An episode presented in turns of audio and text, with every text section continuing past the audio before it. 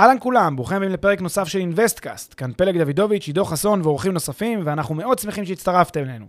הפרק בחסות רנטפו, פלטפורמת השקעות חכמות בנדל"ן עם האנשים שמאחורי אינוויסטקאסט. רנטפו מאפשרת לכם להשקיע בשקיפות וביעילות בנכסים מניבים, תוך ליווי וניהול מוקפד ומקצועי מקצה לקצה. היכנסו ל-rentpo.com, חפשו השקעה שמעניינת אתכם ותאמו איתנו פגישה דיגיטלית.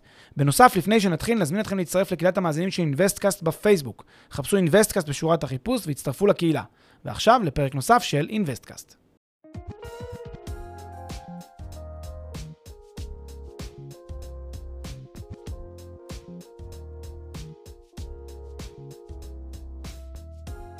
שלום לכולם, אנחנו בפרק מספר 56 של אינוויסטקאסט, והיום אנחנו נדבר על אה, חינוך פיננסי לדור הבא.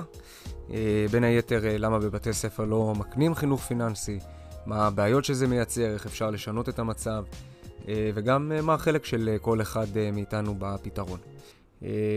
אהלן פלג? היי דור, מה העניינים? מה קורה? מצוין. אז באמת יש גישה מאוד פופולרית שאומרת שילדים צריכים לקבל חינוך פיננסי במערכת החינוך, בבתי הספר. אה, ואני חושב שאתה תסכים איתי שזה באמת אה, דבר מוזר שבעולם שבו אנחנו חיים היום, המוסד שמתיימר א', לחנך וב', להקנות ידע, אה, לא מתייחס לאחד האלמנטים הבסיסיים והחשובים ביותר אולי בחיים של בני אדם, ובעיקר באיכות החיים של בני אדם. לגמרי, יש uh, תפיסה, אני חושב שהיא מאוד רווחת היום בציבור, uh, במיוחד uh, בדור הזה שהיום נחשף ברשתות החברתיות, גם לידע פיננסי וגם לחינוך אה, פיננסי, הבנה של אה, חשיבות הכלכלה הבריאה, כלכלת המשפחה הבריאה ודברים מהסוג הזה, ו- ו- ו- וצבירת הון ודברים מהסוג הזה, יש את הגישה הרווחת שהדור הצעיר, אותו דור שגדל בלי הדבר הזה, אה, בלי, בלי שיש לו כלים וגישה לדבר הזה, ללא כל ספק אה, יגדל עם איזשהו אה, חיסרון, או, או יגיע לעולם הגדול, ואנחנו רואים את זה כבר היום, מגיע, לעול, זה, זה, זה, מגיע כבר היום לעולם הגדול כשאין לו את הכישורים ואין לו את היכולת אה, אה, להבין כל כך מהם הצעדים הראשונים שהוא צריך לבצע בעולם הפיננסי, אה, ולכן הוא גם מקבל החלטות שהן שגויות, אה, וכש...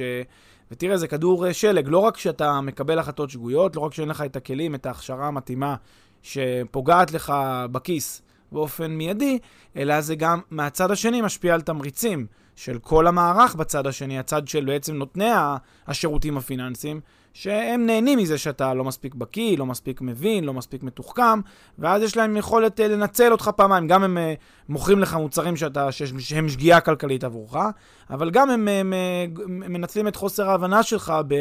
בעצם בלדברר, להמשיך, כן, להמשיך לשדר את אותה בורות, ש, ליצור את אותה בורות שאתה גדל איתה בגלל שאין לך את ההבנה הפיננסית. אז אה, בעצם פעמיים אתה, אתה סופג פה את הפער הזה, את הפער הפיננסי, שבאמת הגישה הרווחת היא היום אה, באמת להתחיל להכניס את זה לבתי הספר, אה, כדי להנחיל את זה לדור הבא שהוא לא יגדל עם, אותה, עם אותו פער. אוקיי, okay, עכשיו אנשים אומרים בדרך כלל, כמו, כמו שאתה אומר, צריך חינוך פיננסי בבית ספר, מה עושים? בואו נחליף אה, מקצועות אחרים שנתפסים אה, בעיניהם כפחות חשובים. מה, איך אתה רואה את הדברים?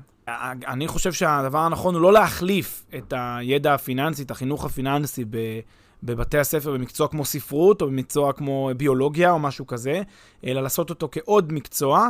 אה, אני בעד גישה שהיא מה שנקרא אינטרדיסציפלינרית כזאת, גישה שהיא משולבת להרבה מאוד תחומים ולא גישה שרואה רק תחום אחד. רגע, אבל גם וגם וגם זה טוב ויפה, אבל אתה יודע, צריך עוד אה, זמן, עוד כסף, משאבים, מה, מאיפה זה מגיע? תראה, אה, בגלל שאנחנו לא מחליפים את, ה, את המוצר, אלא אנחנו מצמצמים קצת בכל אחד מה, מהתחומים האחרים, אז אנחנו, אתה יודע, אם קודם היה שלוש, לא יודע כבר כמה זה היום, אבל שלוש יחידות ספרות, או שלוש יחידות אה, היסטוריה, אז תעשה שתי יחידות ספרות, שתי יחידות היסטוריה, ותכניס גם שתי יחידות של, של חינוך פיננסי. זאת אומרת, אני לא בעד שהחינוך הפיננסי יחליף מקצועות. אני גם לא בעד להגדיל מאיזשהו מקום את, ה, את התקציב, מערכת החינוך לא צריכה עוד תקציבים. אני לא בעד להגדיל את זה, אני בעד פשוט לתת מקום גם לחינוך פיננסי, לידע פיננסי, אה, אבל את התחליף האמיתי לא לשים בבתי הספר. ופה אולי גם הנקודה, המקום הרלוונטי שאני חושב שצריך אה, לדברר את החינוך הפיננסי ואת הידע הפיננסי, הוא דווקא, בניגוד לדעה הפופולרית, לא בבתי הספר. אני מאוד בעד אה, אה, הבנה של משפחה, של חיק המשפחה, של חינוך בתוך המשפחה עצמה. ואני מאוד בעד ההבנה הזאת שהורים בעצם יעשו את ה extra mile עם הילדים וייתנו להם את הכלים, לא בגלל שאני אה, חושב שמערכת החינוך אה, אה, אה, תיתן את זה פחות טוב או יותר טוב מהם, אלא בגלל שאני לא חושב שזה תפקיד מערכת החינוך לחנך אותנו כל דבר. אני חושב שיש דברים שהבית צריך לעשות, ש, שצריך, שצריך להנחיל מהבית. אם כבר, אז באיזשהו מובן אני בעד שפחות אה, נשען על מערכת החינוך, על, ה, על האח הגדול, על המדינה, שתדאג לנו. אנחנו צריכים שדברים גם אנחנו נוכל לדאוג לעצמנו ונוכל לחנך אה, את ילדינו בדיוק באופן שאנחנו חושבים שנכון עבורם אה, לגדול עם אותם כלים ש, שאנחנו מבינים אותם היום. אז זה אתה אומר למאזינים שלנו ולילדים שלהם, או איך שהם, אה, אתה יודע, איך שהם צריכים להסתכל אולי על מערכת היחסים אה, בינם לבין הבית ספר לבין הילדים שלהם. אה, בטח בהקשרים של חינוך פיננסי, אבל גם בכל הקשר אחר. אבל מה עם, אה, אתה יודע, אנשים שלא מאזינים לנו, אנשים שאין להם אה, כלים פיננסיים להכשיר את הילדים שלהם, בכל זאת, כאילו, צריכים לקבל איזשהו חינוך יחסית מעמיק בבתי הספר בהקשרים האלה. איך, איך אתה מתמודד עם הדבר הזה? כמו הרבה דברים, אנשים ש... כן, לא עושים את הצעד כדי לשפר את הידע של עצמם, ולא עושים את המהלך הזה, אז אתה יודע, אי אפשר להיות פטרון, אי אפשר להיות, אה, לכפות על אנשים ולפגוע בהם ברמה... אני, אני לא בעד הגישה הפטרונית הזאת והגישה של לתת למדינה להכריח אנשים. אני נגד כפייה. אני חושב שהדבר הנכון זה לתת לאנשים את ה... אולי להסביר לאנשים את הצורך, להראות להם, אה, אתה יודע, במקום uh, לעשות uh, תשדיר פרסומת של משרד האוצר, או לא יודע מה, על uh, עכשיו אתם חייבים לעשות ככה וככה, הפוך. לעשות תשדיר של משרד האוצר שמסביר להם מה המחיר שהם uh, בעצם uh, לא יודעים ידע פיננסי, ולקרוא להם לה, להעמיק את הידע שלהם בידע פיננסי במקורות פרטיים.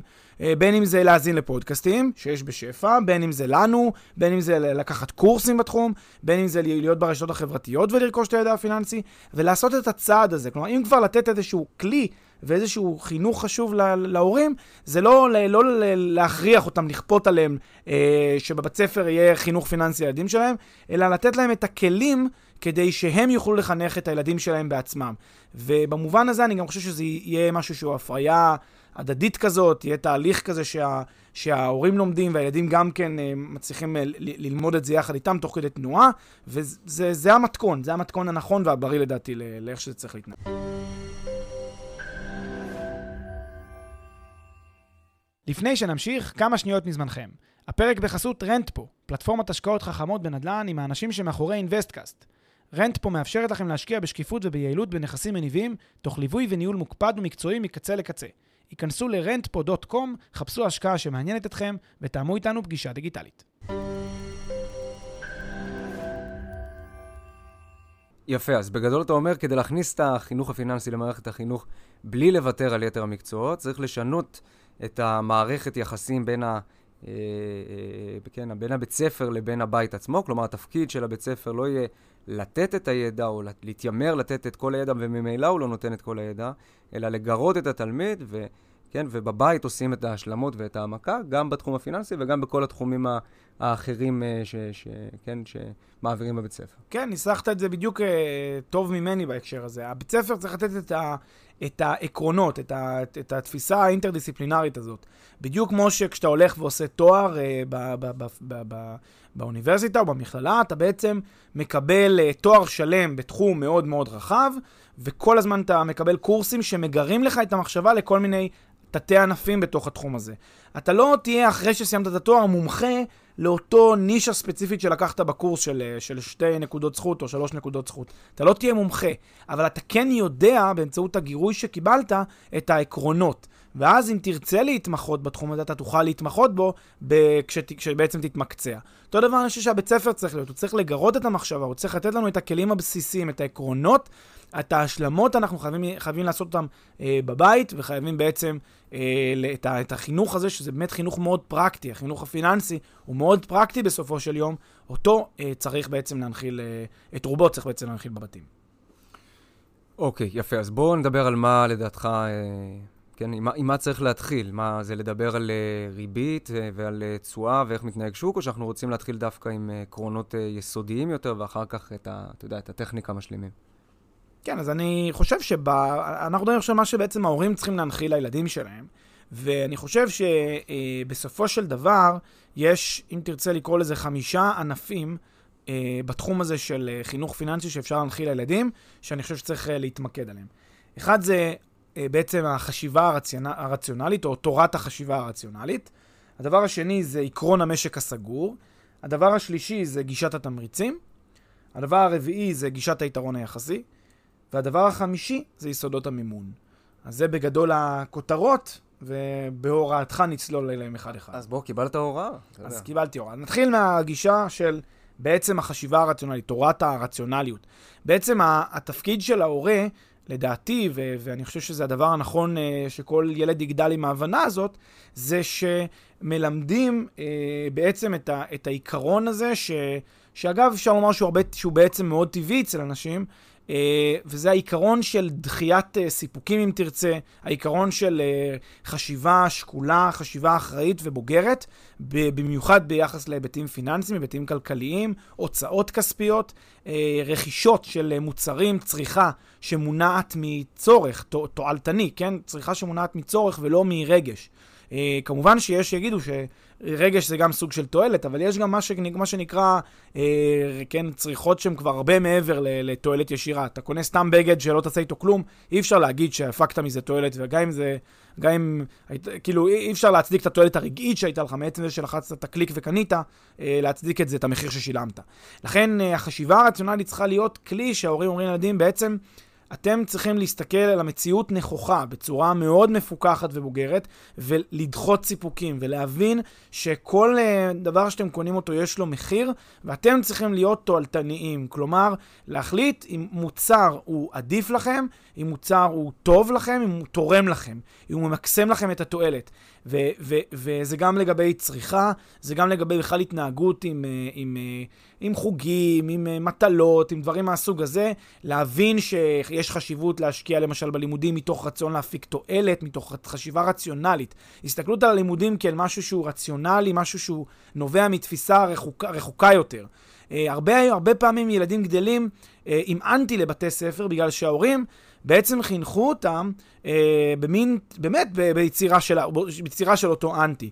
כי מה הם עשו? הם גרמו להם אה, להבין שבית ספר הוא חובה, שבית ספר זה אני מכריח אותך, אני אכעס עליך, פה צריכה, צריכה לבוא גישה הפוכה, אני חושב שגישה שתכף גם מתכתבת עם גישת התמריצים, גישה שאומרת, אתה צריך להסתכל, הדבר הזה לא נועד בשבילי, זה לא שאתה הולך לבית ספר בשביל לרצות אותי, אתה הולך בשביל לרצות את עצמך. ואתה צריך להבין שאתה צריך להחליט ללכת לבית ספר מחשיבה רציונלית, מתוך ההבנה שזה נותן לך תועלת בטווח הרחוק. אה, וככה לגבי גם כל, כל דבר שתעשה, כל פעילות שתעשה, מידת ההשקעה בבית ספר, עצם החשיבות של, של לא יודע מה, של, של פעילויות אה, אה, חוץ בית ספריות כאלה, עצם החשיבות של לרכוש מיומנות והשכלה, של ללמוד דברים מעבר, להרחיב אופקים. כל הדברים האלה הם חלק מהחשיבה בסוף אתה תשכנע אותי ללכת לבית ספר, אבל, אבל גלשנו איכשהו באמת לבית ספר ולא לחשיבה הרציונלית בהקשר הפיננסי, נכון. ב, ב, אתה יודע, בהגדרה. אז, אז באמת, זה, על, על אותו משקל, זה גם ההיבטים האלה, וגם כמובן ההיבטים הכספיים, כמו שאמרתי קודם, עם הצריכה, איך אני צורך את המוצרים שלי, איך אני קונה, איך אני עושה את המאזן הזה, זה תמיד צריך להיות, הילדים צריכים לגדול עם ההבנה שיש עלות ותועלת. שלכל דבר יש את התועלת שאני מפיק ממנו, שאני, שזה קל לראות, אבל יש לו גם עלות. ואני צריך לי להפנים את העלות, להבין את התועלת שאני מפיק, ובעצם, וזה בעצם הרציונליות, האיזון הזה, הפער הזה בין העלות לתועלת, שעצם זה שאני מפיק תועלת זה לא מספיק כדי לקנות. אני צריך גם להבין את, ה, את היחס ביניהם.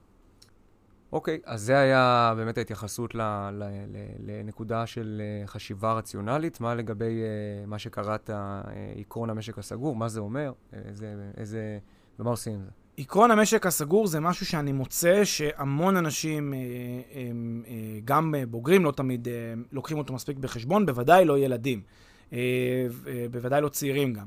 עקרון המשק הסגור זה בעצם הכלכלה הפשוטה הזאת של ניהול תקציב.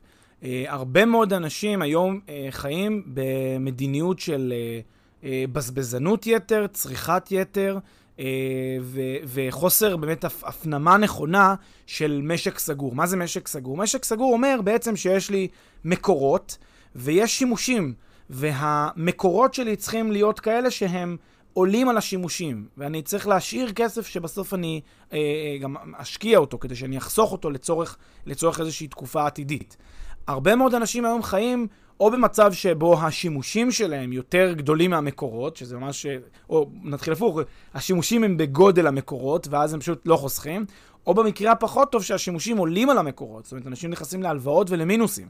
ואז כיום המצב הזה הוא מצב שבו אנשים, יש תרבות צריכה מאוד מאוד גדולה, ואנשים באמת חיים אה, גם במשפחות, כלומר גם המבוגרים חיים במין אה, עודף אה, שימושים על מקורות. אז איך זה יחלחל, איך לילדים יחלחל משהו אחר? אז כמובן שכאן צריך, כדוגמה אישית, מן הסתם שזה, שגם ההורים יפעלו כך, אבל בוודאי שגם הילדים צריך לחנך אותם. את הילדים צריך לחנך להבנה של תקציב, לחנך אותם להבנה ש... הם לא יכולים להוציא יותר מאשר יש להם. אז זה נכון, ל, אתה יודע, אפשר לעשות דמי כיס, או כל מיני צורות כאלה ואחרות, שבהם ילדים מבינים שיש להם איזשהו תקציב שהם מקבלים, והם צריכים לשמור עליו, והם לא יכולים לחרוג ממנו, כדי לחנך אותם, לא, לא מתוך uh, רשעות, או, או חסכנות, או קמצנות, או רוע, כדי לחנך אותם, כדי שהם יקבלו את הכלי הזה, שהם יגדלו עם ההבנה ש... אתה לא יכול לבזבז יותר משיש לך. ולא רק זה, לתת להם גם את הדרך החינוכית, כן, שתעשה איזושהי דוגמה להשקעה, דוגמה לחיסכון. דוגמה לכסף שאתה אפילו שם אותו בצד. למשל, להגיד להם אה, דמי כיס, אבל אני מוכן שאתה תשתמש רק ב-80% מדמי הכיס שקיבלת. אתה לא משתמש בכל הכסף הזה. אם אתה תשתמש בכל הכסף, אז אני לא אתן לך, אני אקטין לך את דמי הכיס בחודש הבא. מין הבנה של הילד, שכשהוא גדל, שהוא מבין שלאורך, כן, מחודש לחודש הוא צריך לשמור רכיב בצד. והוא עושה את זה מתוך ההבנה שיש חשיבות אמיתית לחסכנות, חשיבות לזה שכסף מסוים יישב אה, בתוך איזושהי קופה, ואותה הוא ישמור לעת מצוא, מה שנקרא.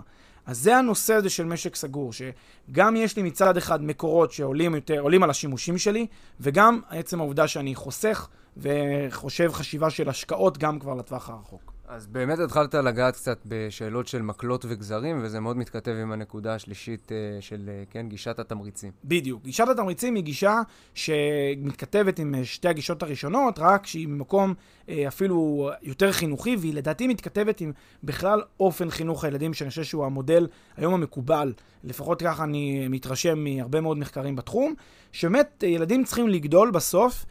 וזה קצת, קצת, אתה יודע, מתרחק מגישות שהיו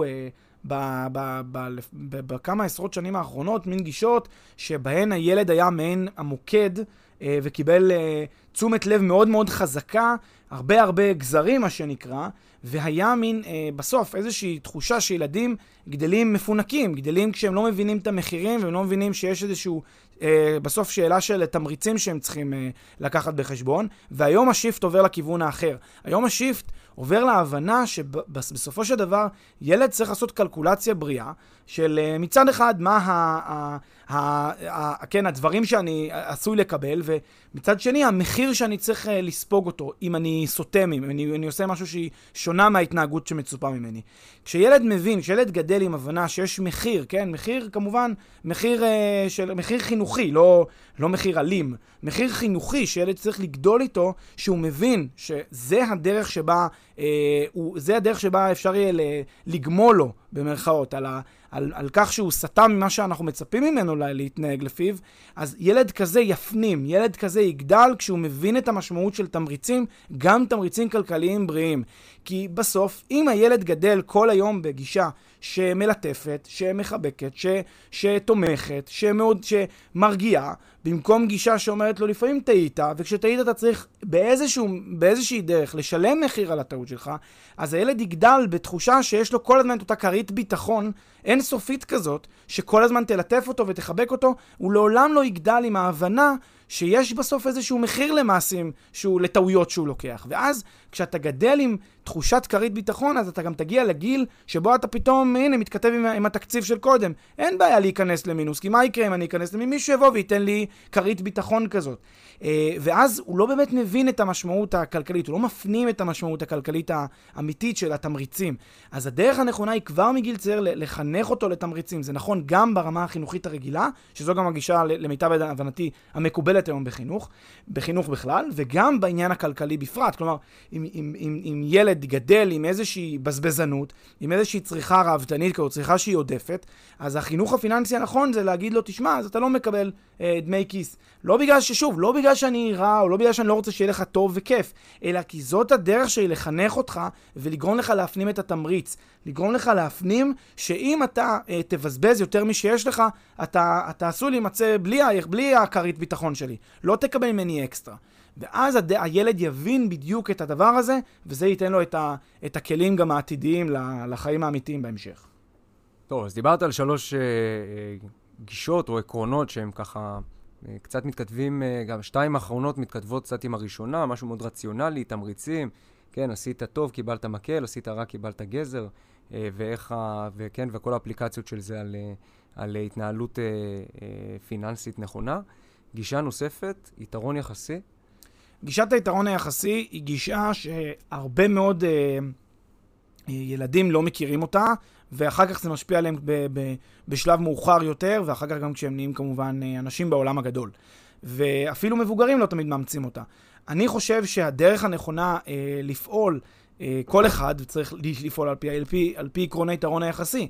אתה לא רוצה להיכנס לתחום מסוים ולעסוק בו אה, רק בגלל שזה נוח, או רק בגלל שאתה, אה, שהתנאים, הנסיבות אה, תמכו בכך, כמו שהרבה אנשים עושים. הרבה אנשים יוצאים לשוק העבודה, והם פשוט מתחילים לעבוד בעבודה שקיבלה אותם, והם מתחילים להתגלגל ומעבירים את החיים שלהם ככה. מבלי שהם באמת מיצו את הפוטנציאל שלהם. והדבר הזה לדעתי הרבה פעמים נובע בגלל שהיה לאנשים, להורים שלהם או לאנשים שחינכו אותם בדרך, את הרצון אה, שעדיף, אתה יודע, עדיף לתת לך איזושהי הגנה. שוב, מאותו רעיון כזה קדום, של אה, מין, מין עדיף, שת, עדיף שתסתפק במועט, אבל העיקר שיהיה לך משהו. עדיף שלא, לא, חלילה לא תיקח איזשהו סיכון, רק שיהיה לך קצת. והגישה הזאת בסוף מחלחלת שילדים בעצם גדלים ומתפשרים על קריירה, מתפשרים על כיוונים אה, תעסוקתיים, מתפשרים על כיוונים שמעניינים אותם. במקום, ואז מגיע למצב שילד למשל אה, מעוניין אה, ללמוד תחום מסוים, או מעוניין לעשות כילד משהו שהוא קצת חריג ממה שההורים שלו חושבים שנכון עבורו, והוא לא מקבל את התמיכה מההורים שלו. הוא לא מקבל את התמיכה הזאת, ואז בעצם מה שקורה, הוא לא לא מממש את הפוטנציאל שלו עוד כילד. אז כשהוא יגדל ודאי שהוא לא יממש את הפוטנציאל שלו, כי כל החיים לימדו אותו שפוטנציאל זה, זה בסדר, אבל עם פוטנציאל לא הולכים למכולת. ככה לימדו אותו. אני חושב שהגישה צריכה להיות שונה במובן, אני חושב שצריך לפעול לאותם מקומות שיש לך יתרון יחסי בהם. ובמקומות שיש לך יתרון יחסי בהם, אתה בהכרח תמצא את הפוטנציאל שלך יותר טוב מאשר הבן אדם הממוצע בתחום. הרי מה זה בסוף יתרון יחסי? זה הדרך שלך להיות יותר טוב מהממוצע בתחום. ואם יש לך יתרון שם, אז אתה גם תעשה יותר טוב מהממוצע. ואם הממוצע, בוא שהשכר שלו הוא X, אתה צפוי לקבל X פלוס, אתה תקבל יותר מה, מהשכר של האדם הממוצע שם, כי יש לך יתרון יחסי שם. אה, והדבר הזה, הטיעול הזה של אדם ליתרון היחסי צריך להיות בעצם שההכוונה של הילד, גם כילד, וכמובן כשהוא מתבגר, ההכוונה שלו צריכה להיות לאותם מקומות שהוא עצמו אה, טוב בהם, שהוא עצמו מוצא את הפוטנ... מממש את הפוטנציאל שלו בהם, שהוא עצמו אה, מדמיין, אה, רואה, רואה מגדלים איפה שאנשים אחרים רואים אה, אה, חול. זה בעצם ה- ה- המקום שבו אני חושב צריך לתת לילד לפרוח ולפתח את המחשבה שלו. אה, כמובן, לעשות את זה בצורה מושכלת, ובצורה ש... בדיאלוג כמובן, לא, לא בצורה שהילד הולך וממצה את היתרון היחסי שלו עכשיו בעסקאות מפוקפקות שהוא עושה ברחובות, מן הסתם. אבל כן אה, אה, לתת לו לפרוח, כן לתת לו לגרות לעצמו את המחשבה, ולהגיע לזה שהוא חי כדי למצות את הפוטנציאל שלו, זה ודאי יהיה כלי חשוב מאוד שהוא יממש אותו גם בעתיד. אוקיי, מה, עכשיו אנחנו מדברים על כל מיני עקרונות אה, רחבים יחסית, אה, אה, כן, של חינוך במובן הרחב, שיש לו גם השלכה חזקה על האופן שבו יתנהל אה, הילד, כן, אה, בחיים שלו ברמה הפיננסית. מה לגבי עקרונות דידקטיים יותר, דברים יותר, אתה יודע, מעשיים, שאנחנו מצפים לצורך העניין שילמדו בבתי ספר ב-level מסוים, ואחר כך יעשו את ההשלמות בבית. כן, תראה, בסוף, אני חושב שהדבר המרכזי שהיום, uh, כשאני מדבר על לפחות חינוך פיננסי, למעט אותם עקרונות שהרגע ציינתי, אותו דבר שמשלים את זה, זה יסודות ועקרונות בתחום של מימון. Uh, ואני חושב שכל ההבנה של uh, עולם הכסף, איך כסף מתנהג, מה זה בנק, ומה זה ריבית, ומה זה אשראי, ומה זה כרטיס אשראי, ומה זה חיסכון, ומה זה השקעה, ומה זה בכלל המונח הזה ידע פיננסי, ומה זה מניות, ושוק ההון, ונדל"ן. כל הדבר הזה זה משהו שלדעתי חייב להיות מושרש אצל הגיל הצעיר בשלב הרבה יותר מוקדם. ואותם מונחים, אותם חישובי ריבית, צריכים להיות מוטמעים היטב אצל הילד. כלומר, גם כשהוא אה, גדל, אז לא, לא, אז אמרנו קודם, הבית ספר צריך לתת לו את הכלים הבסיסיים, לגרות לו את המחשבה, אבל אחר כך, כשהוא מגיע הביתה, אז כן, לשאול אותו, כן להסביר לו, כן להתעקש איתו על אותם דברים משעמים כמו מה זה בנק ומה התפקיד של כסף ואיך כסף מתנהג ומה זה מטבע חוץ ואיך, אה, ואיך אני עושה, מה זה אומר השקעה ולמה אני צריך לחסוך כל הדברים האלה, ואיך, ומה זה ריבית, כל הדברים האלה, כשאתה אה, תחזור עליהם ותלמד אותם ותנחיל את זה ב- ב- ב- בשיחות, ב- במפגשים, אתה תנחיל את זה אצל הילד, אז אתה, א', יכול ל- אה, לתת לו את אותו כלי, את אותם כלים, שכשהוא יגדל אחר כך ביום מן הימים, הדברים האלה לא יהיו זרים לו. יהיה לו גישה יותר טובה לזה, כי זה גם השלב שבו הוא לומד. הגיל הצעיר הוא לומד הכי טוב בשלב הזה. אז אתה נותן לו כבר בגיל הצעיר את הכלים. שתיים, יכול להיות שזה גם באמת יעניין אותו, והנה, פתחת אותו לתחום אה, שלא רע לעסוק בו, לא רע עבורו, ויכול להיות שבאמת גם יש לו מקרה יתרון יחסי בזה, ואז גם הוא ימצא עניין בזה כמו, ש, אה, כמו שבאמת הוא יכול למצוא. כי הרי, תחשוב, הרבה אנשים לפני שהם לומדים למשל לימודים פיננסיים כלשהם, אה, בין אם זה חשבונאות, בין אם זה מימון, בין אם זה אפילו התחומים אה, כלכלה ומנהל עסקים ו- ו- ותעשייה וניהול ואפילו משפטים, לפני שהם לומדים את זה הם לא יודעים על זה כלום. הם לא מבינים מה זה, הם זה סתם יש להם אולי אינטואיציה כללית, זה נחמד או לא נחמד. אבל הם לא יודעים שום דבר על התחום הזה. אה, אני לפני שלמדתי חשבונאות חשבתי אה, שחשבונאות זה, זה, זה רק מניות, זה לסחור במניות כל היום. וזה נשמע לי מגניב, כי שמעתי שמניות זה נחמד וכיף לשחק, אבל לא ידעתי שום דבר על הדבר הזה ברמה מהותית. ובן אדם ש... ועוד לי לפחות היה איזשהו גירוי שכן גירה אותי לתחום הזה. אבל הרבה ילדים שבעצם לא סופגים, לא מכירים בכלל את התחומים האלה, מגיעים לגיל הזה שהם צריכים להחליט מה ללמוד. הם... התחום הזה הוא כל כך זר להם שהם אפילו לא חושבים עליו כאופציה. הם חושבים על תחומים אחרים, חושבים שהתחום הזה הוא... מה זה התחום הזה? זה סתם, סתם, סתם תחום אה, טכני ומשעמם, מבלי שהם יודעים שיש מאחוריו עולם ומלואו של, אה, של תחומי עיסוק שאחר כך יכולים, אה, יכולים לעסוק בהם. אז זה בגדול הרעיון. הרעיון הוא שהיסודות המימון האלה הם כלי מאוד מאוד חשוב שצריך להנחיל אותו כבר מהגיל הצעיר, וכן, לעשות משחקי ריבית עם, ה, עם הילדים, כן, אה, לעשות להם תרגיל כאילו אתה איזשהו עכשיו אה, כרטיס אשראי דמיוני, ולתת להם להתמודד עם זה, ותקציב הוצאות והכנסות, כמו שאמרנו קודם.